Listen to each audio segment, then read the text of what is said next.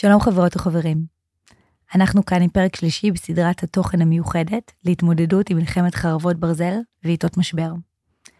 אחד מניירות העמדה החשובים שיצאו בשבועות האחרונים הוא נייר העמדה של משרד הבריאות ועמותת עתיד, עמותת הדיאטניות והדיאטנים בישראל, לטיפול תזונתי במצבי טראומה ושינוי בדפוסי אכילה.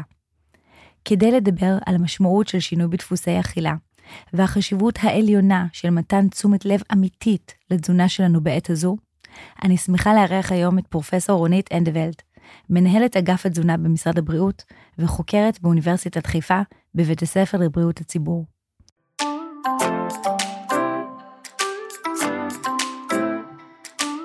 מאזינות ומאזינים יקרים, Welcome לחטיפי בריאות. תוכנית שבועית שמטרתה לעורר בכם מחשבה ולפתוח את הראש לגבי הרגלי החיים שלכם. אני קרן האן גיימן, תזונאית, מאמנת כושר והמנחה שלכם. מבית אול אין, הבית של הפודקאסטים. פרופסור אנדוולט, אני חושבת שבשלב ראשון, בואי נגדיר רגע מהי טראומה, כדי שנוכל להבין לעומק מהם שינוי דפוסי אכילה בעקבות טראומה. אוקיי, okay. אז uh, טראומה היא כל מצב שאנחנו uh, נכנסים אליו בלי, לא ברצוננו, שגורם לערעור של המערכות שלנו מבחינה פיזית, נפשית, אה, הרבה פעמים ביחד. אה, זה יכול להיות רעידת אדמה, זה יכול להיות טראומה משפחתית, זה יכול להיות מלחמה, כמו שאנחנו חווים עכשיו, mm-hmm. אה, אירוע טרור במלחמה, כמו שהיה ב-7 לאוקטובר, או כל דבר שבעצם משאיר אצלנו איזושהי צלקת אה, של... אה, אירוע מאוד מאוד משמעותי, אה, שמערער אצלנו את כל השיווי משקל הנפשי, הפיזי וכולי. וטראומה בעצם נתפסת על ידי כל אחד בצורה קצת אחרת. ולמעשה המטרה שלנו זה לגרום לזה שאנשים שחווים טראומה, השאריות של הטראומה אה, נשארות אצל האדם יהיו מינימליות, כן? זאת אומרת, mm-hmm. שאדם יוכל למצוא את החוסן הפנימי שלו, אה, את החוסן המשפחתי, החברתי, ויצליח לחזור לחיים נורמטיביים פחות או יותר. אנחנו יודעים שחיינו mm-hmm. חיים פחות או יותר נורמליים, אה, אה, טבעיים. היה לנו משהו, אירוע מאוד מאוד לא נורמלי, מאוד מאוד טראומטי, טרור בלתי נתפס.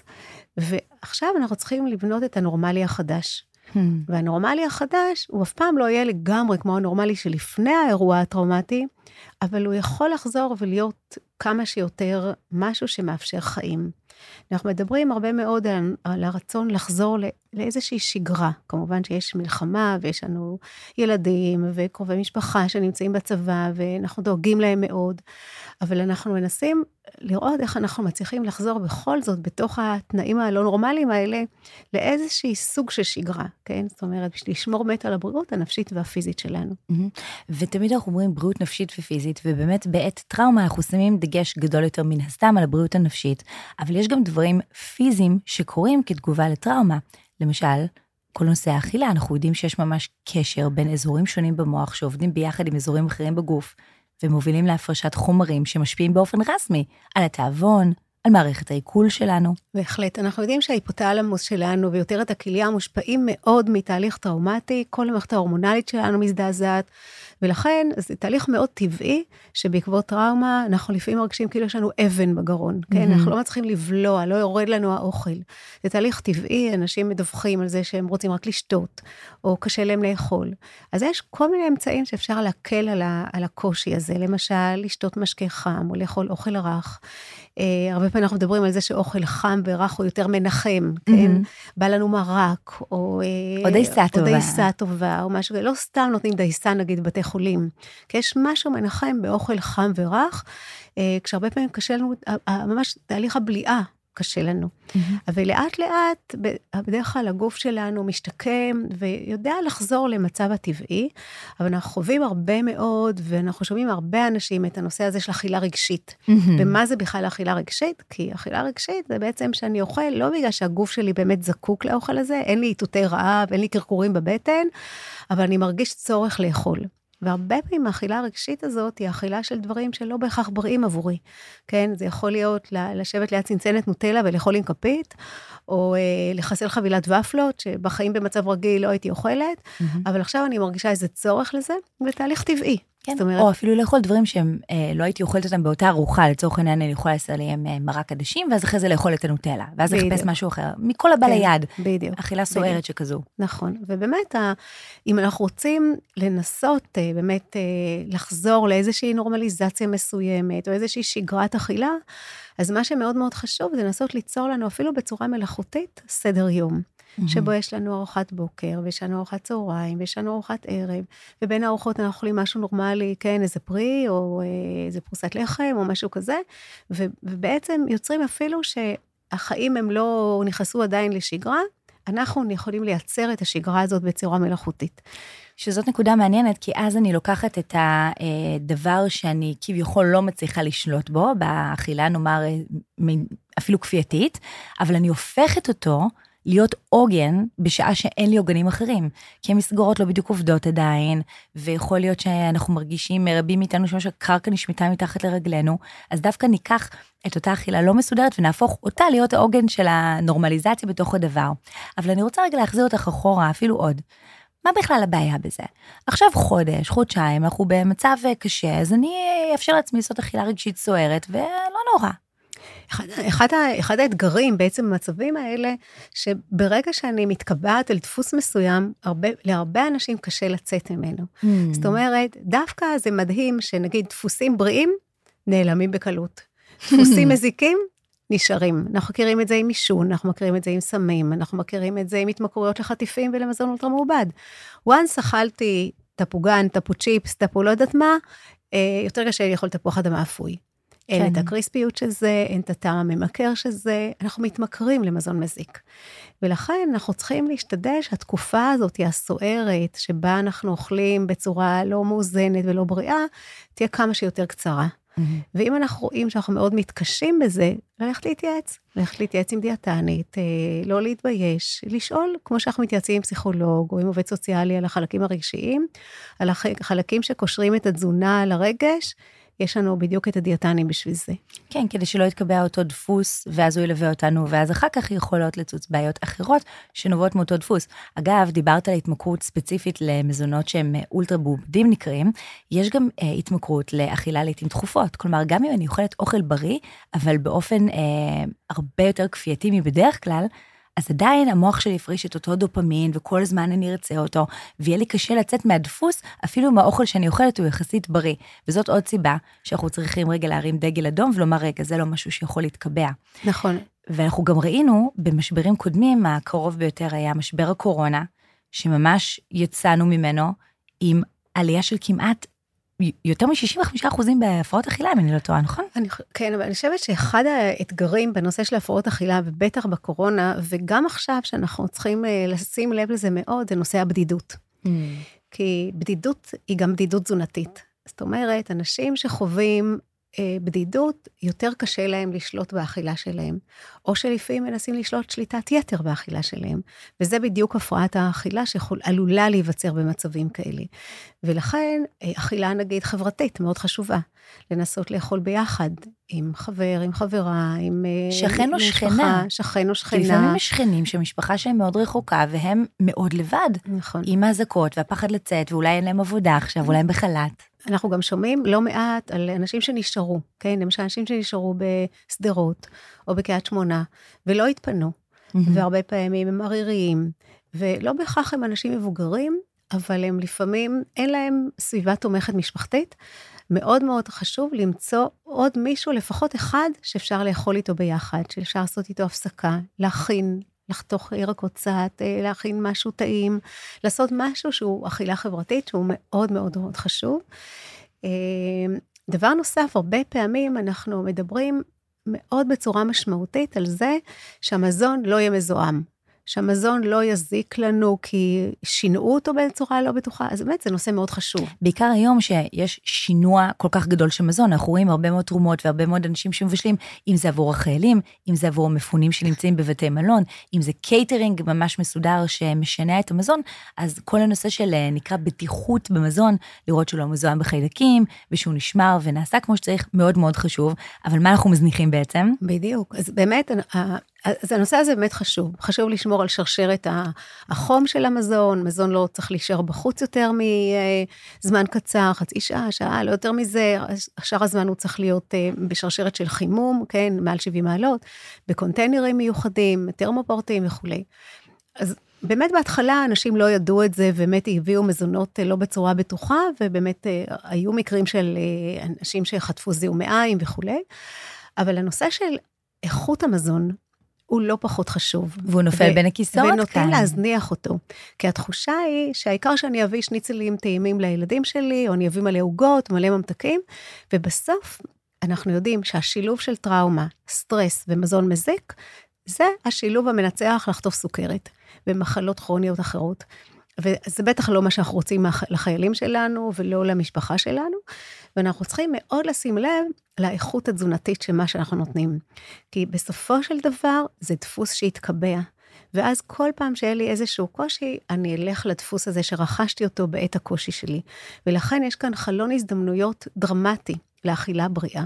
יש הרבה מאוד מחקרים שמראים שנגיד תזונה ים תיכונית, שעשירה בפירות וירקות ובקטניות ובדגנים מלאים, משמרת גם את הנפש. זאת אומרת, אנחנו מדברים היום על החוסן התזונתי.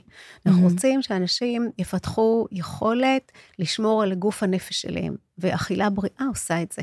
ברגע שאני אוכלת בריא, גם אה, כל המערכות ההורמונליות שלי מתפקדות בצורה מיטבית. שזאת הנקודה, כי אנחנו לפעמים אומרים גוף הנפש, ואנשים לא מבינים לעומק את הקשר. כשאנחנו אוכלים מאכלים מסוימים, הם מתפרקים ליסודות שלהם, ומפעילים בגוף שלנו שרשרת של תגובות שבין היתר גורמת להפרשה של הורמונים. אמרת קודם סוכרת. אנחנו יודעים שסוכרת, שזה איזושהי פגיעה בהפרשת אינסולין בסופו של דבר, מושפעת מכמה דברים. אחד מהם זה טראומה. סוכרת לגמרי יכולה לגרם אך ורק מטראומה. Yes. ואם אנחנו מוסיפים סטרס כרוני ואכילה לא בריאה שגם היא מפרישה הורמוני סטרס, כל הקסקדה ההורמונלית הזו יחד יכולה להוביל למחלה. וכשיש לי סוכרת, אז יש לי למעשה גורמי סיכון לפתח תסביכים או מחלות אוטואימוניות אחרות, וזה מעין חבילה שבכלל לא חשבתי שאני עלולה לקבל ביום שאחרי. שלא לדבר על, אה, באמת על ההשפעה של מזון אולטרה מעובד, שאנחנו יודעים שיש לא מעט מחקרים שמראים שזה מעלה סיכון למחלות דלקתיות, למחלות דלקתיות של המעי, כל המחלות כמו קרון, קוליטיס, אה, המחלות הללו, אה, אחד מגורמי הסיכון המשמעותיים זה מזון יותר מעובד. אנחנו יודעים שזה מעלה סיכון למחלות לב וכלי דם. זאת אומרת, בסוף אנחנו צריכים להסתכל הסתכלות מערכתית, לא רק על השנייה הזאת שנביא את הממתקים ואת החטיפים ואת השוקולדים, או ונעשה... או את השתייה שמעתי שיש שתייה מתוקה במלונות. שהיא מזיקה בצורה דרמטית, ופוגעת גם בשיניים, מעבר לזה שהיא גורמת להשמנה ולדלקת. אז באמת, לראות איך אנחנו שומרים על הציבור שלנו ולא עושים נזק. היה לנו דיון השבוע על הנושא של המלונות, יש איזה חוזה mm-hmm. במלונות, מה צריך לתת לאכול. ומחייבים את המלונות שתייה קלה שלוש פעמים ביום. אמרנו, מה זה הטמטום הזה, כן? וואו. כאילו, למה צריך ברזים ששתייה מתוקה? מי צריך את זה? אז פחדו בעצם שאנשים עכשיו, שהתרגלו לשלוש פעמים ביום שתייה מתוקה, ניקח להם את זה, הם נורא יכעסו. זה בדיוק הדפוס שדיברנו עליו לפני רגע. בדיוק. זה בדיוק, אנחנו רוצים לקחת להם את זה כדי שהם לא יכעסו. זה לא שאנחנו רוצים לקחת להם את זה, אתם רוצים שיש שתייה מתוקה, בבקשה, שימו בצד שתייה מתוקה. זה לא צריך להיות על השולחנות. מישהו נורא רוצה לשתות שתייה מתוקה, שישתה. אנחנו לא משטרת האוכל. ודאי. אבל, אבל, תשימו מים זרומים חופשי. שיהיו מים, שיהיו מים קרים, שיהיה סודה אם רוצים, אבל לא שתייה מתוקה חופשית, כי זה נזק. וילד שמתרגל לטעם של שתייה מתוקה, קשה לו מאוד אחרי זה לשתות מים. וילדים באופן טבעי שותים מים בשמחה. אז ככה שאנחנו, הדפוסים השליליים, אנחנו ממש בסיכון מוגבר בתהליכים טראומטיים ופוסט-טראומטיים, אם אנחנו יותר מדי מציפים אותם בשטח. אנחנו רואים את זה במלונות, שהרבה אנשים מטוב לב מביאים חטיפים, ממתקים, חברות המזון עושות, מציפות את, ה, את המלונות, לא יודעת אם זה תמיד מטוב לב, ובאמת יש הצפה של ממתקים וחטיפים שמזיקים. כמו שאנחנו לא נחלק סיגריות לילדים שלנו, ככה צריך להתייחס לחטיפים וממתקים. אז בתזונה אנחנו הרבה יותר סלחניים. אנחנו אומרים, זה לא נורא שיאכל קצת חטיף. אה, אני חייבת לספר סיפור, הייתי השבוע, לקחתי את אחד הנכדים שלי, mm-hmm. ל... היה אחר הצהריים ביישוב שלנו, הביאו מישהי שניגנה בכל מיני כלי נגינה, בחורה חמודה מאוד, והגיעו הרבה סבתות עם הנכדים. כילדים מגויסים, ההורים, והסבתות באו עם הנכדים. Mm-hmm. לא הייתה סבתא שלא באה עם שני חטיפים עם הילד שלי. חשבתי שאני חוטפת שוק, כן? הילד, הנכד שלי המסכנצ'יק בא עם תפוח חתוך, וגם הוא לא אכלנו בזמן ההצגה, כי לא צריך לאכול בהופעה. לא צריך לאכול בהצגה, גם לא צריך לאכול בסרט. כאילו יצרו אצלנו איזשהו תענוג משלים, שאם אני הולכת להצגה, חייבת להיות עם קופסה של אוכל ושתייה וממתקים ו... ושתייה, והיו ילדים שהמפעילה הפעילה אותם, mm-hmm. וביד אחת הייתה שקית של חטיפים. ביד אחת הם טחנו את הביזלי במבה, וביד שנייה הם, היו, הם, הם, הם היו עם הכלי נגינה שהם היו צריכים להפעיל אותו. למה? למה צריך להיות כל הזמן אוכל ביד? בעיקר אצל ילדים, אנחנו יודעים שהרגילים שלהם באופן טבעי הם אה, מאוד אה, ניטרלים. כלומר, הילד הזה נראה לי אפילו לא שם לב שהייתה לו במבה ביד. נכון. אז ממש לא צריך לשים את זה שם, ואגב, אם אני מקישה באופן ישיר, אז כן, יש גם הרבה מאוד הופעות שקורות עכשיו בבסיסים, והופעות שקורות במלונות, כדי באמת אה, לבוא ולשמח, ואולי אפשר באמת לאפשר למוזיקה ולהפעלה להיות מה שגורם להפרשה של אותם הורמוני עושר, ולא להצמיד לזה ממתקים. בדיוק, זאת אומרת, אנחנו צריכים לחתוך את התענוג המשלים הזה, לנסות להפריד אותו אולי באמת, mm-hmm. אפשר ללכת להופעה, אפשר ללכת להצגה, לא חייבים לאכול תוך כדי. אה, להפך, אנחנו ככה נשמור על הילדים שלנו, באמת על אה, יכולת שלהם לנהל את האכילה שלהם בצורה בריאה. אה, וגם אנחנו כהורים, יש לחץ חברתי מאוד מאוד גדול. מגיעים להופעה, מסביב יש מלא ברד וממתקים וחטיבי, לא צריך את זה, כן? Mm-hmm. זאת אומרת, זה רק נזק שאנחנו עושים כולנו לילדים שלנו. ואם כבר ממתקים, אז גם בבתים, זאת אומרת, אנשים שלא נמצאים עכשיו במלונות, אלא נמצאים במרכז הארץ וחווים אזעקות, אז הרבה פעמים אנחנו נרצה אולי לפצות את הילדים, ואז נגיד להם, טוב, אז היום את יכולה עוד חטיף, ועכשיו את יכולה במבה מול הטלוויזיה, ואפשר אה, לקום באמצע הלילה ורגע לאכול להירגע מהאזעקה. אז הדברים האלה, מצד אחד אנחנו רוצים לאפשר לילדים קצת יותר ולא להחזיק אותם, מה שנקרא קצר, כדי רגע לאפשר לנפש שלהם, אבל מצד שני, הדבר הזה יכול לייצר בעייתיות באכילה בטווח הרחוק. אז אולי אנחנו צריכות וצריכים למצוא אקט אחר שקצת יותר מחבק וקצת יותר מוותר, אולי נניח לשחק בעוד משחק לפני השינה, או משהו שהוא לא להכניס אה, דברים לא בריאים לגופנו, נכון. לפחות לא באופן תדיר וקבוע. אנחנו הרבה פעמים מדברים על בתזונה, על דפוס. כן, שהדפוסים האלה מתקבעים, כן? Mm-hmm. זה כמו התענוג המשלים של קפה וסיגריה, כן? מי שעישן יודע שאם הוא שותה קפה, נורא בא לו סיגריה, כן? יש לו איזה תענוג משלים. Mm-hmm. ואנחנו, אה, מאוד מאוד חשוב לנסות באמת, אה, לא לעשות את התענוג המשלים הזה, שכל פעם שאני, משהו, איזה סטרס הכי קטן יש לי, אז אני רצה למשהו מתוק, או אני אוכל איזה גלידה, או איזה שוקולד, או איזה משהו כזה, אלא באמת, לנסות להגיד, רגע, בואי נעצור שנייה. בואי נחשוב, האם באמת אני צריכה את זה עכשיו? ואם לא, לחכות עוד קצת, ואולי אחר כך אה, אני אוכל ארוחה קצת יותר אה, מאוזנת, יותר בריאה. אה, וגם לא נורא מדי פעם כן לאכול משהו מתוק, אבל כן לנסות לראות שזה לא, אני, זה לא משתלט עליי, אלא זה באמת אני מסוגלת לנהל את, ה, את המזון שלי. שזה לא קורה באופן שיטתי וקבוע אפילו, שזה לא דפוס. בדיוק. את יודעת, יש עכשיו אה, ממש, אה, אנחנו רואים גם בטיקטוק וגם באינסטגרם, הרבה מאוד מילואימניקים שכזה בחצי צחוק כבר עושים סרטונים של תפסיקו לשלוח לנו עוגות, כן. ומצלמים את הכרס שלהם, כן. ומצלמים כזה אושר של כן. שניצלים, כן. ולפעמים אני אומרת שהכאילו צחוק הזה, הוא בעצם מאוד משקף לנו את מה שאנחנו מדברות עכשיו. אבל תראה, אני חושבת שזה אחד ה, בעצם הצרכים הכי בסיסיים שלנו. אנחנו כאימהות, כן, חלק מההנקה שלנו, ההנקה, כמו שהינקנו את הילדים שלנו, אנחנו רוצים שהעניקו את הילדים, ככה אנחנו מעניקים אהבה גם באמצעות אוכל. וה, ו, וזה בסדר, זה טבעי וזה נורמלי וזה קיומי. כן?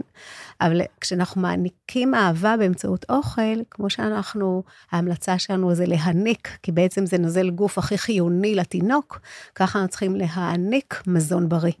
וזה, אנחנו רוצים להביא עוגה, בסדר, לא חמש עוגות. אנחנו רוצים להביא אה, משהו אה, מתוק, בסדר, בכמות סבירה.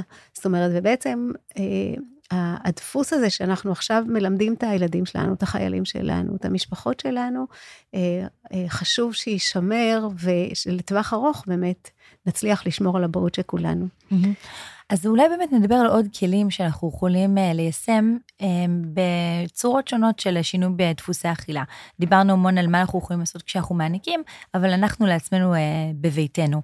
אז דיברנו על אכילה שהיא מוגדרת כאכילה כפייתית, זה שם קצת לא נעים, אבל אכילה מרובה ויוצאת מן הכלל. מה אנחנו יכולים לעשות כשהדבר הזה תוקף אותנו? מלבד לפנות לאיש מקצוע, בוא נאמר כמה דברים שאפשר ליישם כבר באופן מיידי, לפני שאנחנו מגיעים לאיש מקצוע שמסייע לנו להתמודד. אז זה, זה מאוד תלוי גם בהיסטוריה שלנו. Mm. זאת אומרת, אם היה לנו היסטוריה של הפרעת אכילה, או אכילה בולמוסית, אז כשיש משבר, הרבה פעמים אנחנו נוטים לחזור לסיטואציה הזאת, mm. להתמוד, להתמודדות הלא הכי בריאה שהייתה לנו קודם. אם זה חדש, יותר קל להפסיק עם זה. אם זה משהו שהוא דפוס שכבר יש לנו, אז הרבה פעמים אנחנו נוטים לחזור לזה, כמו שאנשים נגיד שעישנו, חוזרים לעשן בזמן סטרס וכולי. רואים את זה בתינוקות, שפתאום יש רגרסיה, אולי פתאום uh, תינוק שכבר לא מרטיב בלילה מרטיב, או פתאום חוזר לנוק יותר. אנחנו יצורים שאנחנו אוהבים לעשות רגרסיה להתנהגויות הקודמות שלנו. נכון, המקום המוכר. בדיוק המוכר. המוכר. אז גם אה, נכון. דפוסי אכילה. נכון, אז באמת, אחד החששות שלנו כרגע זה שמי שהיה בתוך הפרעת אכילה וחווה את זה, אה, יחזור לזה עכשיו. אנשים שכבר היו מאוזנים וכבר היו בסדר, מדווחים שקשה להם מאוד, והם חוששים לחזור להפרעת האכילה. וגם אנחנו דואגים מאנשים חדשים שיצטרפו למעגל הזה, ולכן כל התנהגות אה, שאנחנו רואים שאנחנו מרגישים שאיבדנו כאן אה, את היכולת שלנו לאכול בצורה סבירה, או שאנחנו לא אוכלים ימים שלמים, או שאנחנו אוכלים בלי סוף, אה, לנסות ליצור איזשהו דפוס אכילה סביר, כן? כמו שבני המשפחה שלנו mm-hmm. אוכלים, כן? מה שהיה קודם, לפני האירוע הטראומטי, לפני התקופה הזאת שאנחנו כולם חווים, לנסות לספור עד עשר, להגיד, רגע, זה משהו שאני צריך עכשיו, אני יכול בלי זה, לא לצאת מהבית, לנסות לעשות הליכה בחוץ. אם יש לנו כלב, לקחת את הכלב לסיבוב. אם אין לנו כלב, וניקח כלב. האמת שיש עכשיו הרבה מאוד כלבים לאימוץ, אז אולי זאת הזדמנות טובה לעשות גם מעשה טוב. אני מספרת את זה כי בדיוק הבת שלי עברה לגור אצלנו קצת עם הכלב שלה, אז אנחנו עושים הרבה טיולים עם הכלב. אז הנה, אימצת כלב ועל כורכך. בדיוק. אבל לא. גם אה, מחקרים מראים לנו שגם אינטראקציה עם בעלי חיים, יש לה אפקט מאוד מאוד מרגיע וגם אה, משפיעה לטובה על הורמונים שאנחנו מפרישים. אין ספק. אז הנה עוד משהו כזה נחמד. בכלל דאגה למישהו. אם אני דואגת למישהו, בכלל להיות פעיל. הנושא הזה של לצאת מהבית, להתנדב אם אני לא עובדת כרגע, אה, לנסות אה, לעזור לשכן או לשכנה, זאת אומרת, לא, לא להיתקע בבית עם המקרר ועם הטלוויזיה, לא לראות טלוויזיה כל כך הרבה, זה מאוד חשוב, בטח לא את הסרטונים הנוראים שהיו מה-7 לאוקטובר, כן. אבל באמת אה, לנסות להיות פעיל. לא להיות בסביבה שהיא מסוכנת עבורנו כל כך, אלא לצאת מהסביבה הזאת. שזאת נקודה טובה, לא להיות באזור של טריגרים, זאת אומרת שאם אני יושבת וצופה בטלוויזיה וזה ליד המטבח, אז כבר יצרתי לעצמי סביבה שהיא מאוד לא מקדמת אותי. אז במצב כזה אפשר לעשות את מה שהצעת קודם, לצאת ולהציע אה, לשכן או לשכנה, שבוא נכין ביחד איזה סלט גדול ונשב רגע ונדבר. כן, או סתם נעשה הליכה ביחד אה, איפה שאנחנו גרים, או, אה, או נצא אפילו אם יש מרפסת למרפסת, או אם יש גינה לגינה, או פשוט נצא מהאזור שבו, זה מאזור הסכנה, מה שנקרא. כן, אפילו לצעוד לסופר כדי לקנות מצרכים כן. בריאים. כבר הרווחתי איזושהי פעילות, קצת לשאת נכון. משקל עם השקיות, ואז אולי לבוא הביתה ולבשל. כי גם אם אני מבשלת ומכינה, כבר התעסוקה הזו יכולה לגרום לי להרגיש נכון, טוב, לעבוד עם ידיים. זה גם סוג של ריפוי בעיסוק. בסופו של דבר, גם לקחת את הילדים, ילדים שיכולים uh, לעזור. Uh, עשינו מחקר מאוד מעניין uh, בקרב uh, נשים ממעמד כלכלי נמוך, ש... סיפרו שהן לא עושות ארוחת ערב אף פעם לילדים שלהם. Mm. ושהן uh, מזמינות פיצה או קונות בורקס, וזה מה שהילדים אוכלים, והם באים הביתה כי הן נורא עייפות, הן. יושבות מול הטלוויזיה, והילדים אוכלים את הבורקס מול הטלוויזיה. ובעצם עשינו עבודה משמעותית עם קבוצת נשים, mm-hmm. הייתה עבודת מאסטר של אחת הסטודנטיות שלי, ו... ופשוט לימדנו אותם להכין ארוחת ערב עם הילדים. להושיב את הילד אה, על השיש במטבח, או על אה, כיסא גבוה, ולתת לו סכין שהיא בטוחה, שיחתוך אותם לירקות וזה, ובעצם התחילו להכין ארוחת ערב פשוטה, סלט, חביתה, פרוסת לחם, לא צריך אה, ארוחה גורמה. והילדים נורא נהנו מזה, וגם הם, ואמרו שפעם ראשונה שפתאום נוצר דפוס תקשורת עם הילדים. וואו. ופתאום הילדים סיפרו, לא רק אמרו שבגן היה כיף, אלא סיפרו שאיזה ילד הציק להם, או איזה היה להם נורא כיף, או שהם למדו איזה שיר חדש. ובעצם אנחנו מדברים על אכילה תקשורתית. כי אנחנו רוצים לתקשר בזמן האוכל. אנחנו נגד לא מסיחים בזמן הסעודה. אנחנו בעד מסיחים בזמן הסעודה, כן? כמובן, לא כשבדיוק בולעים, כן? שלא להקדים כאן אל הוושת, אבל כן, אנחנו מדברים על זה שארוחה היא זמן של תקשורת. ואפשר להתנתק רגע מהחדשות, להתנתק מהאירועים, אה, לדבר על דברים אחרים, לאכול ביחד, לחשוב איך בא לי עכשיו את הירקות שלי, איך בא לי עכשיו את הביצה שאני אעשה, או איך בא לי עכשיו את הלחם, להפות לחם בבית. אה, לעשות מחמצת, אה, להנביט קצת קטניות, אה, לעשות דברים שככה עושים לי כיף, כן? זאת אומרת... וגם מסקרנים, וגם זה מגדיל את הסיכוי של הילדים לרצות לטעום, כי הם אלה שיצרו את זה. נכון. אגב, גם עשיתי פעם סקירה ככה לעצמי, ובאמת מחקרים מראים לנו שילדים שאוכלים ארוחת ערב משפחתית, ושוב, כמו שאמרת, משהו פשוט, אפילו אם זה מוקדם, רק לשבת רגע ולדבר, אז רואים ממש עלייה בביטחון העצמי שלהם. נכון, והרבה ו... פחות אלימות, דרך אגב. יש הרבה מחקרים שאומרים שזה מוריד אלימות בקרב ילדים, זה מאפשר להם תקשורת יותר טובה, זה מחזק את הביטחון העצמי שלהם. ומבלי לדבר על הנושא באופן כללי, כלומר, אנחנו לא נעשה אה, ישיבה סביב שולחן ונשוחח על הביטחון העצמי, אבל כן נשוחח וניתן תשומת לב. נכון. ונשתף. ש... בדיוק, ונשתף, נכון. וזה ייצור את האפקט. וגם להגיד, תשמע, גם אני חוששת, גם אני דואגת עכשיו, המצב לא ברור, אה, זה, זה בסדר שאתה דואג, אבל בואו נעשה משהו ביחד, וננסה לחשוב על דברים אחרים קצת, ולהסיב את תשומת ליבנו ליום-יום לפעמים, ל-here and now, כן? כי יש דברים שהם, יש דברים שהם ביכולת שלנו לשנות, ויש דברים שהם לא ביכולת שלנו לשנות. מה שביכולת שלנו לשנות, בואו נשנה, בואו נעשה. מה שלא ביכולת שלנו לשנות, בואו נזיז אותו קצת הצידה. ובואו לא ניתן לו להשתלט לנו על החיים. Mm-hmm. ובאמת, אחד הדברים שהם מאוד מאוד עוזרים, זה זיכרון החוסן. כן? זאת אומרת, mm-hmm. אם אני יודעת שעברתי קשיים בחיים שלי, היה לי איזה קושי בילדות שלי והתגברתי עליו, אז אני אומרת, יש לי את זה. יש לי זיכרון לחוסן. מה עזר לי אז? מה עזר לי לחזור לחיים רגילים, איך הצלחתי להחזיר את השגרה לחיים שלי. והזיכרון הזה מאוד מאוד חשוב, הוא מאוד עוזר אחר כך להתמודדויות חדשות שיש לי. Mm-hmm. כי אני יודעת, הצלחתי להתגבר על אובדן כזה, ועל דבר כזה, ועל קושי כזה שהיה לי בלימודים, או קושי משפחתי שהיה לי, ויש לי את היכולות האלה. אז בואו אני אגרד אותם מלמטה ואני אציף אותם שוב ואני אשתמש בהם עכשיו, והיכולות האלה יכולים לעזור לי לנהל את החיים שלי הרבה יותר טוב. באמת אומרים שהזמן האידיאלי לפתח חוסן ולעבוד עליו, כמו שעובדים על שריר, הוא בעת משבר, לא אחריו. וזה בדיוק זה. ואז אני גם מאוד אוהבת את זה שהגענו לנושא של חוסן, מתוך בכלל נושא של ארוחת הערב. כי זה שוב ממחיש כמה הדברים האלו שלובים, כמה האכילה שלנו היא גם ביטוי לנבחי נפשנו. ולכן חשוב לשים על זה אה, דגש, וכן להתייחס לזה, ולא לומר, טוב, אני אטפל אחר כך בליסה של הממתקים או באכילה הכפייתית של הקוואקר. זו גם אכילה מחסנת. אנחנו יודעים mm. שהמערכת החיסונית שלנו אה, משתפרת בנוכחות של פעילות גופנית ואכילה בריאה. כאשר אנחנו אוכלים לא בריא, אנחנו פוגעים במערכת החיסונית. אנחנו מעלים את מדדי הדלקת שלנו, אנחנו גורמים לסטרס להיות יותר חזק. זאת אומרת, בסוף אכילה בריאה היא חשובה. להבדיל אלפי הבדלות, הרבה פעמים נגיד בשבעה, כן? mm-hmm. שיושבים שבעה, אז יש תמיד אוכל בשבעה. אז יש, יש אה, תרבויות מסוימות שעושים שם ארוחות. Mm-hmm. יש משהו בארוחות שהוא חשוב, כן? ולא הממתקים האלה שמביאים לשבעה. והבורקסים. והבורקסים, אלא באמת לעשות, לשבת רגע ולאכול ארוחה. כי ארוחה אמיתית מחזקת, כן? מחזקת גם את הנפש ובטח גם את הגוף. כן. זה איזשהו עוגן של אה, נורמליזציה בתוך אה, מצב שהוא לא נורמלי. בדיוק. ואז באמת אנחנו שוב רואים את השילוב בין הפיזי לרגשי.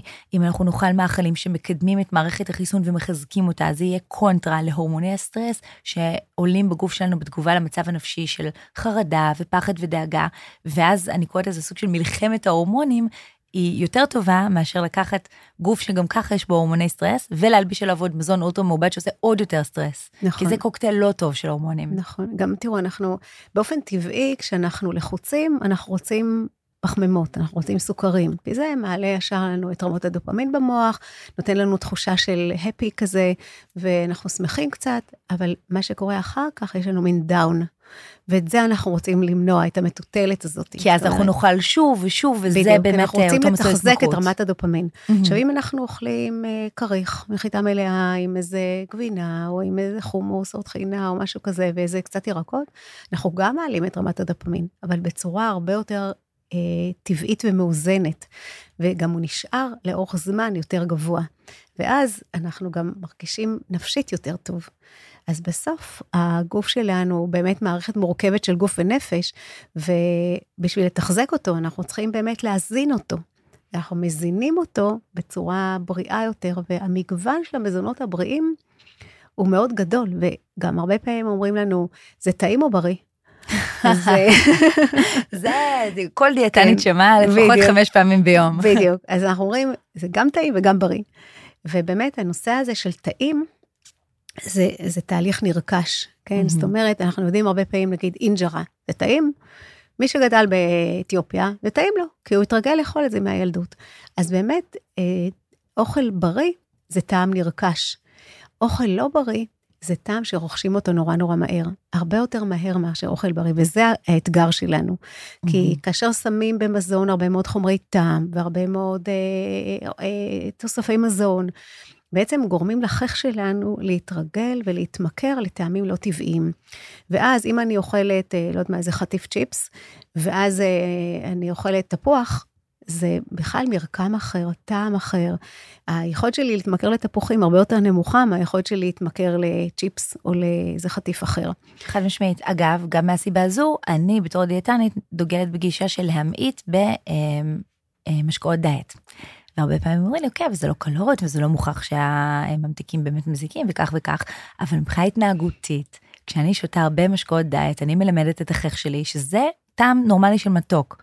ואז כשאני ארצה לאכול איזושהי אה, עוגה שהממתיק בה הוא אה, נגיעה של סילן או מייפל, זה לא ירגיש לי מתוק, זה לא ירגיש לי טעים. גם תשימי לב שהשתייה מתוקה עם תחליפי סוכר הרבה יותר מתוקה מאשר אה, שתייה מתוקה רגילה. כי מגבירים את הטעם המתוק בצורה דרמטית. Mm-hmm. אבל דרך אגב, כבר יש מספיק מחקרים שמראים שגם שתייה עם תחליפי סוכר היא מזיקה.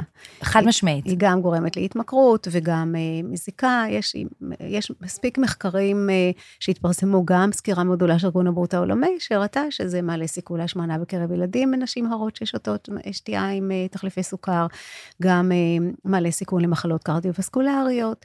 אז אה, יש, נמצא קשר, כן, בין הדברים האלה. אז אנחנו, בגדול, אנחנו רוצים שישתו מים, אפשר לשתות קפה מדי פעם, לשתות תה, אבל כן, כמה שפחות שתייה קלה ושתייה מתוקה, וגם המושג הזה ששתייה קלה, כן, הוא מי, מושג מי הזוי. מה קל בזה בדיוק? זה גם כבד לסחוב את זה, וזה גם כבד על הבריאות. שתייה ממותקת. צריכה להיות שתייה כבדה. שתייה כבדה ושתייה מתוקה ושתייה ממותקת, ואני חושבת שבאמת מכבסת המילים עוזרת לנו אה, להפוך את זה ללגיטימי. לנרמל את הלא נורמלי. בדיוק, כן. שתייה קלה. זה נשמע כזה, את כן. יודעת, אה, בקטנה. זה קל כזה, כן. כן. ואותה אה, תגובה דופמינית, רק נזכיר שדופמין זה באמת אה, שליח עצבי שמופרש וגורם לנו להרגיש טוב, ואז לרצות לצרוך שוב ושוב את מה שגרם להפרשתו. אז אם אנחנו באמת מנטרלים את כל הדברים המתוקים ורגע חוזרים לבסיס, לדברים שהם מתוקים ובריאים לנו, אז נקבל את אותה הפרשת דופמין, והגוף ירצה עוד ועוד מהתפוח, מהתות, מהדובדבן, ואגב, גם פעילות גופנית. אנחנו לא תמיד צריכים להכניס אנרגיה אל הגוף, לפעמים אנחנו יכולים לשחרר את האנרגיה שנמצאת בשרירים שלנו, והיא תגיע למוח ותגרום אה, לאותו קוקטייל של אה, הורמונים אה, משמחים. אין ספק שפעילות גופנית היא קריטית. השילוב של תזונה בריאה בפעילות גופנית אה, מחזק את החוסן שלנו, גם את החוסן הנפשי, את החוסן הפיזי שלנו, בצורה דרמטית. אנחנו יודעים שאנשים שעושים פעילות גופנית באופן קבוע, אה, המערכת החיסונית שלהם הרבה יותר טובה. אה, אז אין ספק שהשילוב הזה, אין בלתו, זאת אומרת, אי אפשר אחד בלי השני, הם תאומים סיאמים, ו- ומאוד חשוב אה, לקיים את זה. וגם, כמו שאמרנו, הנושא של שגרה, שגרת אכילה בריאה, אה, הרבה פעמים אנשים מספרים שאחרי שהם התחילו לאכול בריא, פתאום הם הרגישו יותר קלים, לאו דווקא בגלל המשקל, אלא פתאום... יותר אנרגטיים, כן, ישנים יותר טוב בלילה, בדיוק. שאגב, שינה עכשיו זה גם נושא מאוד משמעותי. מאוד משמעותי. דרך אגב, הנושא של שינה. באמת היגיינת אכילה והיגיינת שינה, הם נושאים נורא נורא חש... מאוד מאוד חשובים. אה, באמת, מה אוכלים לפני השינה? בכדי לישון טוב, שזה. גם חשוב. לא לשתות קפה, נגיד שעתיים שלוש לפני השינה, אה, לא לאכול הרבה מאוד אה, ממתקים וסוכר, אלא באמת לאכול ארוחה קצת יותר מאוזנת, לאכול אולי משהו חם לפני השינה, מרק, למשל, מרק למשל זה תרופת פלא, כן? בעיקר מרק ירקות. קטניות, גם ירקות וגם קטניות, כי נכון. הקטניות עוזרות להפריש עוד סרוטונין, שזה אותו הורמון שגורם לנו להרגיש יותר נינוחים ואולי להיכנס יותר טוב לשינה. בדיוק עשיתי מרק פול על ה- אתמול. מרק פול, מרק אסור לנו פול. פול בבית, יש לי לכם סיקס יש לך G6PD, אז זה לא לכל אחד זה אפשרי. איפה שהמרק אפונה, אה, שזה מאוד טעים, ובאמת מין, אה, אה, זה נותן נחמה, כן? אוכל חם הוא באמת אה, מנחם. עוד דבר שאנחנו צריכים לחשוב, זה עוד אה, שני נושאים מאוד מאוד חשובים. אחד, זה להסתכל על הדברים קצת בסלחנות. זאת אומרת, באמת אה, להבין של... עכשיו זה זמן חמלה. כן? זאת אומרת, עברנו טראומה מאוד קשה, מרביתנו עברו את זה בצורה הרבה יותר, חלק מאיתנו עברו את זה בצורה מאוד מאוד דרמטית, ואנחנו צריכים לחמול גם על עצמנו קצת. זאת אומרת, באמת, לוותר קצת, לא להיות יותר מדי קיצוניים. מצד שני, זה גם זמן של תקווה, כן? ואנחנו צריכים לבנות עתיד. ואנחנו רוצים לבנות עתיד בריא יותר, חזק, חסון. את הילדים שלנו, אנחנו רוצים לחסן אותם ולחזק אותם. אז באמת, החלק הזה של איך אנחנו יוצרים את הדבר הזה, הוא אפשרי. אנחנו רואים את ההתנדבות האדירה שיש פה, של קטיף של ירקות ופירות. ילד, דרך אגב, שקוטף ירקות ופירות, יאכל אותם. זאת אומרת, יש משהו ב- בלהיות- בלהבין מאיפה זה מגיע. אנחנו עושים עבודה מאוד גדולה בגני ירק העירוניים. אהה. אנחנו מביאים הרבה משפחות וילדים לגני ירק האלה, ו... ואנחנו רואים איך שבעצם ילדים שרואים איך עגבנייה גדלה ואיך מלפפון גדל, הסיכוי שהם יאכלו ירקות משליש את עצמו, כן? זאת אומרת, כי הם סקרנים. דרמטי. הם בדיוק. סקרנים לראות מה הטעם של זה. וזה היופי באמת בילדים, אגב, גם בני נוער הם בוסר. אין אה, ידע מקדים, אין כל מיני אה, סטיגמות, וזה דווקא מקום טוב לצמוח ממנו. וגם אהבתי את מה שאמרת קודם, שאנחנו עכשיו בונים עתיד בריא יותר. ואם נסתכל רגע על העובדה שאנחנו אה, אוכלים כל היום ג'אנק בתור סוג של כניעה למצב, ולהתנגד לזה בדווקא עכשיו, כן לאכול בריא, וכן לאכול מזין, וכן לאכול משהו שנותן לי אנרגיה, ומשהו שמשפר לי את מצב הרוח, זה בדיוק הניצחון שלנו גם בזירה הזו. אין ספק, אין ספק שתזונה היא מחזקת. יש לנו, יש תזונה מחזקת ויש תזונה מחלישה. והיה לנו איזה דיון אה, סוער על נושא של תפוחי אדמה, האם אה, אה, מאוד מאוד חשוב שיהיה מספיק צ'יפס עכשיו, או מאוד מאוד חשוב שיהיה תפוחי אדמה. אז באמת, השאלה נראה לי התשובה ברורה, ודאי. אבל אה, אין ספק שנגיד אם אני לוקחת תפוח אדמה ושמה אותו במיקרו, והופעה אותו שתי דקות או שלוש דקות עד שהוא רך, ואוכלת אותו עם כפית, התחושה שלי הרבה יותר טובה מאשר לקחתי אותו תפוח אדמה ואכלתי אותו כצ'יפס, או כתפוגן כזה, או לא משנה, לא יודעת, ה- צ'יפס כזה, חטיף צ'יפס, כן? כן. אז אה, חטיף צ'יפס, אני יכולה לגמור חבילה בשנייה. תפוח אדמה, אני אוכל תפוח אדמה אחד שלם, אני ארגיש טוב עם זה, זה יעשה לי טוב על הלב, אני אהיה שבעה. זאת אומרת, זה הבדל דרמטי באמת בהשפעה הגופנית הנ- והנפשית שלנו, וזה מאוד מאוד חשוב לזכור. הרבה פעמים גם יש לנו תחושה שלילדים זה אוכל של ילדים. מה זה הדבר הדבר הזה שמסעדות עושות מנת ילדים? ולמה תמיד מנת ילדים זה צ'יפס ושניצל? ולמה לרוב זה לא שניצל שהם הכינו שם כמו את יתר האוכל, אלא כן. משהו משקית? זה? בכלל זוועה, אבל נגיד, גם אם הם היו עושים את השניצל בעצמם, עדיין. למה זה חייב להיות שניצלונים, צ'יפס וקטשופ? הרי ילדים אוכלים הכל, כן? ילדים יכולים לאכול קציצות, ילדים יכולים לאכול אה, בולונז, יכולים לאכול דג, יכולים לאכול קטניות. אין סיבה שמנת ילדים תהיה כזאת. מנת ילדים צריכה להיות פשוט יותר קטנה קצת, אבל היא לא צריכה להיות של אוכל מזיק. והדפוס הזה שמתקבע גם בכל המסעדות, שאה, יש לכם ילד? אה, יש לנו מנת ילדים. צ'יפס ושניצל. למה? מה, זה הווקבולרי שלכם? בואו תהיו יצירתיים במנות ילדים. בהחלט. ואגב, ההתרגלות של ילדים, התרגלות זו מילה, יודעת, אה, היכולת של ילדים להתרגל לשינוי היא הרבה יותר גדולה. אני כתבתי את התפריט בבית של הגן שלי, ממש כמו הנחיות של משרד הבריאות, ארבעה תפריטים מתחלפים על בסיס יומי, אין דבר שחוזר על עצמו בכל שבוע באותו יום, ממש בול. והגננות נבהלו. אבל הגננת הראשית ומנהל הגן אמרו, זה עכשיו מה שקורה. והפלא ופלא, תוך שבועיים, כל הילדים הגדולים שכבר היו רגילים, אוכלים את כל מה שמגישים להם. ברור. ומדי פעם יש שניצל וזה בסדר, ויש גם מדי פעם עוגת שוקולד, אבל הכל טמון באמת במינונים של הדבר. נכון, אבל אם ילדים נותנים להם כל יום שניצל, זה אחד האתגרים שלנו. ואנחנו בהחלט. רואים באמת הרבה בררנות אכילה בקרב ילדים שמרגילים אותם לאכול מזון חד גוני. אז uh, ככל שאנחנו חושפים ילד למנעד רחב יותר של מזונות, ככה הסיכוי שהוא יאכל את זה הרבה יותר גדול. ולא לחשוש, ולתת דוגמה אישית, כן? זאת אומרת, זה מאוד מאוד חשוב. ואם רגע גם ניקח את זה למצב, פתאום הבזיק לי שהרבה מאוד גנים והרבה מאוד בתי ספר עברו שינויים, בין אם זה שינוי במיקום, בין אם זה שינוי בקונסטלציה של הגעה ללימודים, בגלל אה, הצורך בממ"ד או מקלט כזה ואחר. והדבר הראשון שהרבה פעמים ככה הולך ונזרק הצידה זה הנושא של האוכל. ואפילו בגן של הבת שלי ראיתי כזה הידרדרות, פתאום כל יום שניצל, פתאום כל יום עוגה.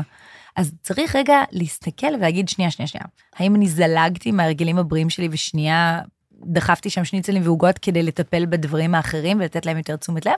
ואם כן, אז מיד להסיט את זה חזרה ולהחליף את העוגה בפרי העונה, ו- וכבר עשינו שיפור. נכון, וגם כאילו יש הבדל בין עוגה לעוגייה. זאת אומרת, אנחנו בעד עוגייה. אחת, אחת שנגמרת. כן. יש משהו בזה שכאילו אנחנו, זה לא אינסופי. כן? זאת אומרת, אה, להגדיל את, לשים מנות סבירות, כן? זאת אומרת, אה, לא להגזים בכמויות, אה, שזה גם נושא חשוב, כי זה לא אני אוהבת אותך יותר אם נתתי לך יותר עוגות. Mm-hmm. אני אוהבת אותך יותר אם נתתי לך עוגייה. וזה גם בסדר, זאת אומרת, אפשר לתת לילד עוגייה, אבל גם שיהיה לו פירות, שיהיה ירקות, ושילעס. אחד הדברים שאנחנו רואים, שילדים שוכחים ללעוס. כי נגיד אם אני צריכה לתת תפוח, לעומת לתת חטיף, שנמס בפה, אז ברור שללעוס יותר קשה. ואז אם אני מרגילה לחטיף, הוא לא יאכל תפוח. אז לכן, ככל האפשר, להימנע מחטיפים ככל האפשר, אנחנו עושים רק טוב למען החוסן הבריאותי והנפשי של הילדים שלנו.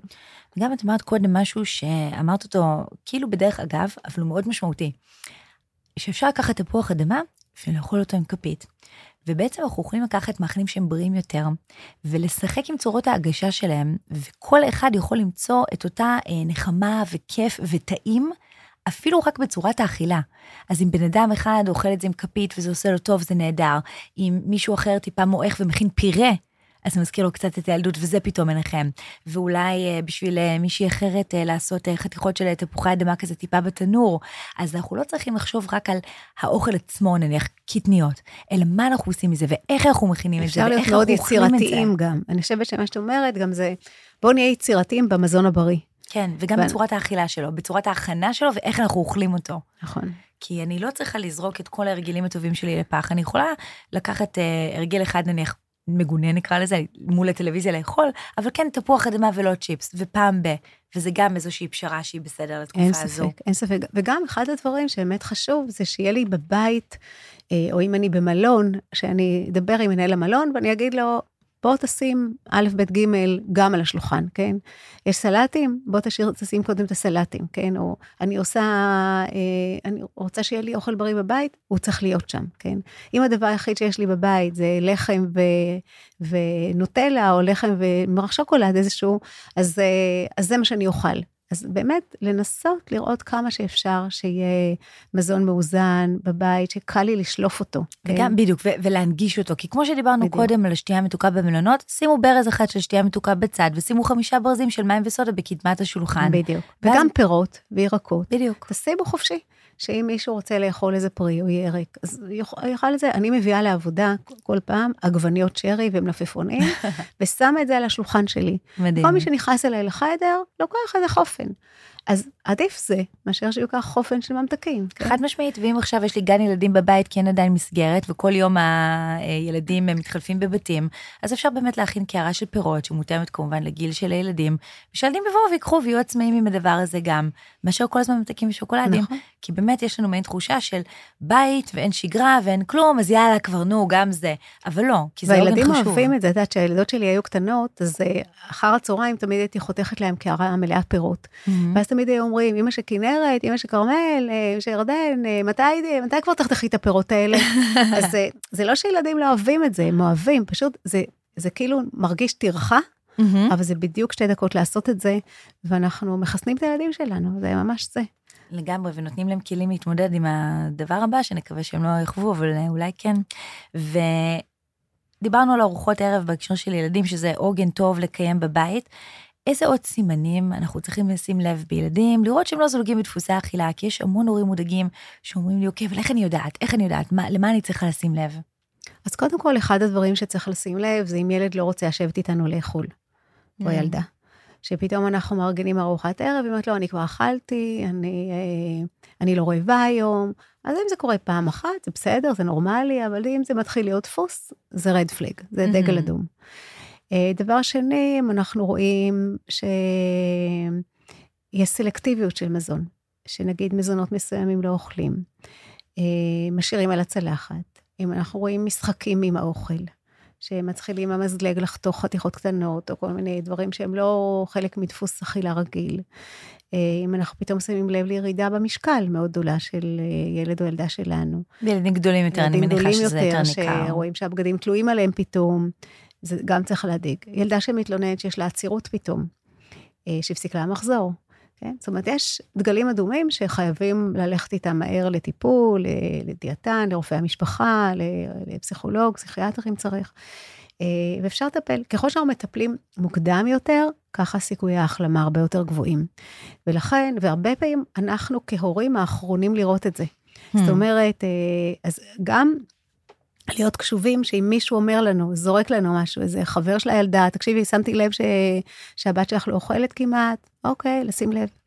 ו- ו- ולא, ולא לא להתייחס לסימנים. בדיוק, לא לבטל את זה, כי טוב, ברור שאין לה תיאבון, גם לי אין תיאבון עכשיו. כן, זו תקופה מאוד קשה ו- ואין תיאבון, אז דווקא בילדים ובני נוער, דברים כאלה, אפילו זה קורה פעם, פעמיים, שנייה רגע לנסות להתעניין, כי באופן הפוך על הפוך, אנחנו יותר בבית, אנחנו יותר איתם, אבל זה גם בדיוק תקופה שאנחנו עלולים לא לראות. ברור, אבל זה גם סיר לחץ מסוים, כן. שבו באמת אנחנו קצת מאבדים את הפרטיות שלנו, כן? אנחנו כהורים, הילדים מול הפרטיות שלהם, באמת, איך, איך מצליחים בתוך בית שיש בו לפעמים ילדים בוגרים שחוזרים לבית, או ילדים שהיו במסגרות כל הזמן בבית ספר, או בתנועת נוער, וזה פתאום הם הרבה יותר בבית. אז איך שומרים על הילדים שגם לא יידרדרו מבחינה חברתית ואישית ונפשית, ובאמת יוצרים גם את הפרטיות הזאת, אבל גם את התמיכה המשפחתית, שזה באמת מאוד חשוב, באמת היכולת לעשות שיחות אישיות. לקחת ילד לסיבוב, לדבר איתו קצת, לשמוע מה מציק לו, אה, למצוא זמן לדברים האלה, שזה מאוד מאוד חשוב, אה, וגם לנסות אה, לאפשר את העצמאות של ילדים, גם בתוך הבית או בתוך חדר במלון, או כן לתת את הספייס הזה שנדרש בעצם לכל אחד. אני גם אתחבר למה שאמרת קודם על חמלה, כלומר, אין תגובה לא נורמלית למצב. למצב תגוב... לא נורמלי. למצב לא נורמלי. כל תגובה שאנחנו או הילדים שלנו חווים היא נורמלית, אבל השאלה אם אנחנו צריכים לעודד אותה או להכחיד אותה, ולרוב אנחנו צריכים לפעול כדי אה, להכחיד את אותה תגובה. יש לנו, אני חושבת, את ההבנה הנורמלית שלנו למה נכון ומה לא נכון. Mm-hmm. מרביתנו יודעים איך להתנהג. אבל אנחנו צריכים לאסוף את עצמנו באמת בשביל להגיד, אוקיי, זה בסדר, אז הוא הרטיב בלילה יום אחד, לא נורא, זה טבעי, כולנו בסטרס, זה לא, לא לכעוס עליו.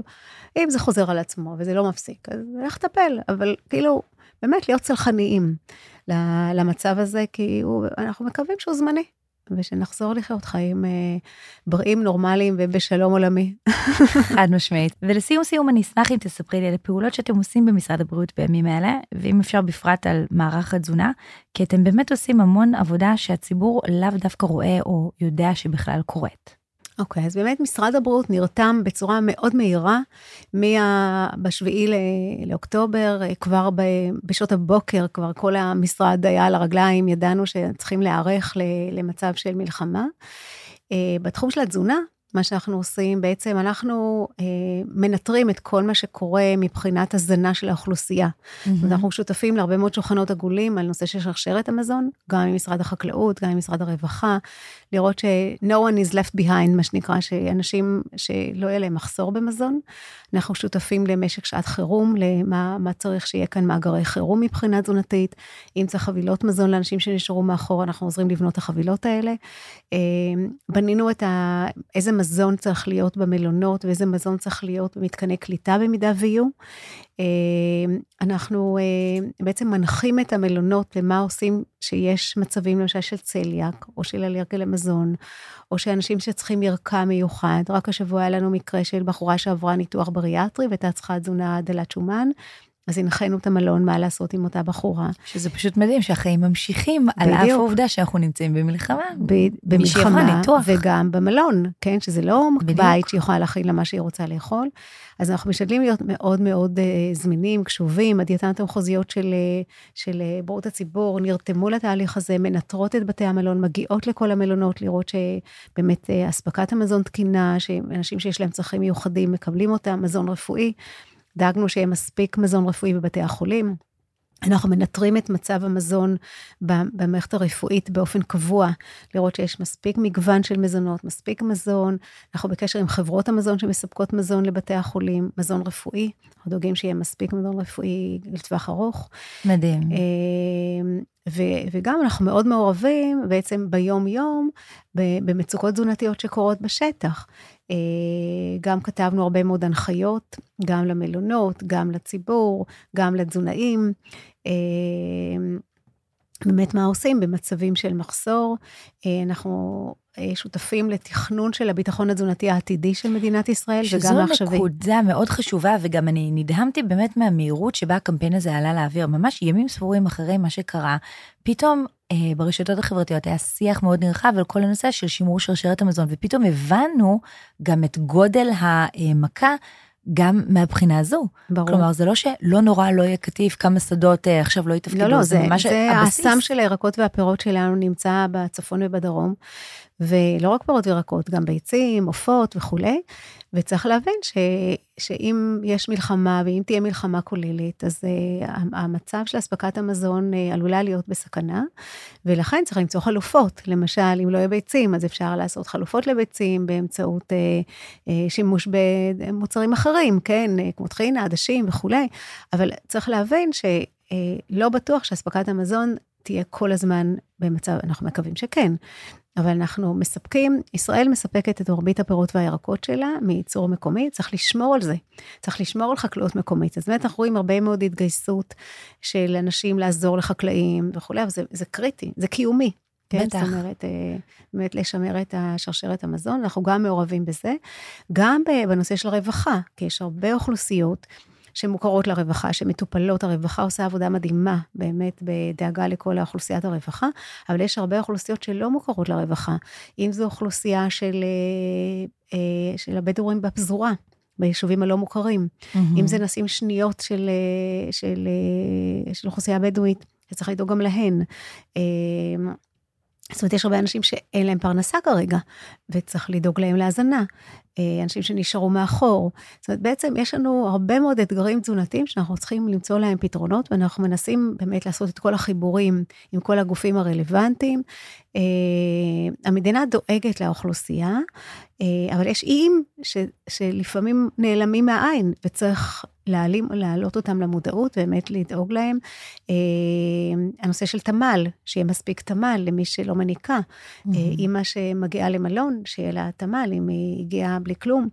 אה, תמ"ל ייחודי שצריך, מזון רפואי מיוחד שצריך.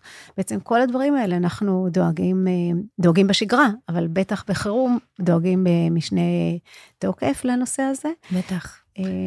ואולי אם באמת יהיה כאן איזשהו מצב של מחסור מסוים במאכלים מסוימים, בגלל המצב, נצטרך לצאת באיזשהו קמפיין לבריאות הציבור כדי להסביר איך מחליפים ביצה, במה מחליפים ביצה. נכון. כדי שבאמת לא יהיה לא לא יהיה, שנגשר על הפער בין מה שקורה ועושים במשרד הבריאות לבין איך הקהל הרחב יכול להיעזר בשירות הזה. אין ספק, צריך לראות שיש, אה, שהצרכים התזונתיים אה, מסופקים. ובהיעדר מרכיב חיוני בתזונה שלנו, צריך למצוא לו חלופה. אז אנחנו באמת עובדים על זה כל הזמן, על אה, חלופות של מזון יבש, אם לא יהיה מזון טרי וכולי, אנחנו מקווים שלא נגיע כמובן למצב הזה. חד משמעית, אנחנו לא רוצות לזרוע בעלה, אין לא, תוכנית כזאת שנגיע לזה, אבל לא, במידה וכן. אבל צריך לדעת שיש לנו חלופות, ואנחנו, והמדינה מטפלת בזה, שזה מאוד חשוב, אנחנו עובדים עם משרד הכלכלה, עם רח"ל, עם משרד האוצר, עם החקלאות, עם הכלכלה, בעצם עם כולם. מנטרים גם, דרך אגב, מחירים של מזון, בשביל לראות שהמחירים לא יקפצו יותר מדי. אה, חשוב לנו באמת שהמזון הבסיסי יישאר במחירים שווים לכל כיס, כי גם אם לא מרוויחים עכשיו ולא עובדים כמו, שצר, כמו רגיל, שבאמת נוכל להרשות לעצמנו להמשיך ולקנות מזון. שזה אחת מהדאגות, שאנחנו יודעים שבאזורי מלחמה יש עלייה ביוקר המחיה ודברים עלולים להידרדר, אז דווקא במקום הזה אנחנו רוצים גם לעשות את הרגולציה נכון, והשגחה. נכון, נכון. אז אנחנו באמת מנסים, באמת אה, גם שירות המזון אצלנו עושה עבודה מאוד גדולה בלהקל על רגולציה בשביל שהמחירים לא יעלו ושיהיה כמה שיותר אספקת מזון, אה, תקינה, שרשרת המזון שלא תיפגע, אבל זה נושא מאוד מאוד משמעותי, שדיברנו אה, עליו תיאורטית, אבל לא חשבנו שנצטרך להתמודד איתו. זהו, עד כמה יש... כמה זה מתקרב. ויש היערכות ומוכנות.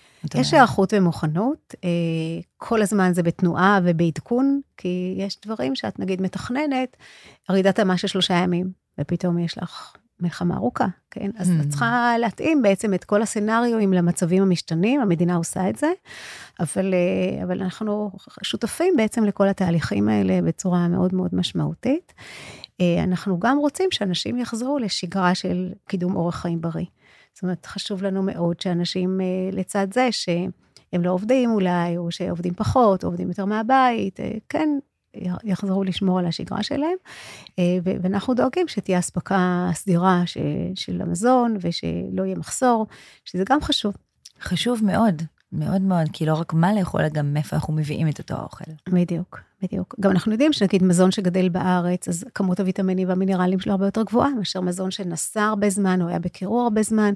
אז יש יתרונות גם לגידול מקומי, לא בוודאי. רק מבחינת שמירה על החקלאות, אלא גם מבחינת שמירה על התזונה שלנו. בוודאי, וגם אנחנו יודעים שמבחינה כלכלית עדיף לקנות פרי שהוא טרי ונקטף כאן, כי אז הוא מחזיק מעמד יותר זמן, וגם יש פה את הפן של... זה גם פרנסה לאנשים שלנו. אנחנו רוצים שהחקלאים שלנו יתפרנסו בכבוד, אנחנו רוצים ש, אה, שבעצם אה, יהיה לנו תיירות חקלאית, אנחנו רוצים לקדם חקלאות מקומית, פודטק ישראלי, אה, אגרוטק ישראלי, חקלאות עירונית, זאת אומרת, כל הדברים האלה יקבלו עכשיו משנה תוקף בחשיבות שלהם, והבנה כמה זה חשוב. בוודאי, וזה גם יותר מקיים, וגם שומר על העולם יותר. נכון, נכון, נכון. תודה רבה לך, פרופ' רונית אנדוולט, מנהלת אגף התזונה במשרד הבריאות וחוקרת באוניברסיטת חיפה בבית הספר לבריאות הציבור.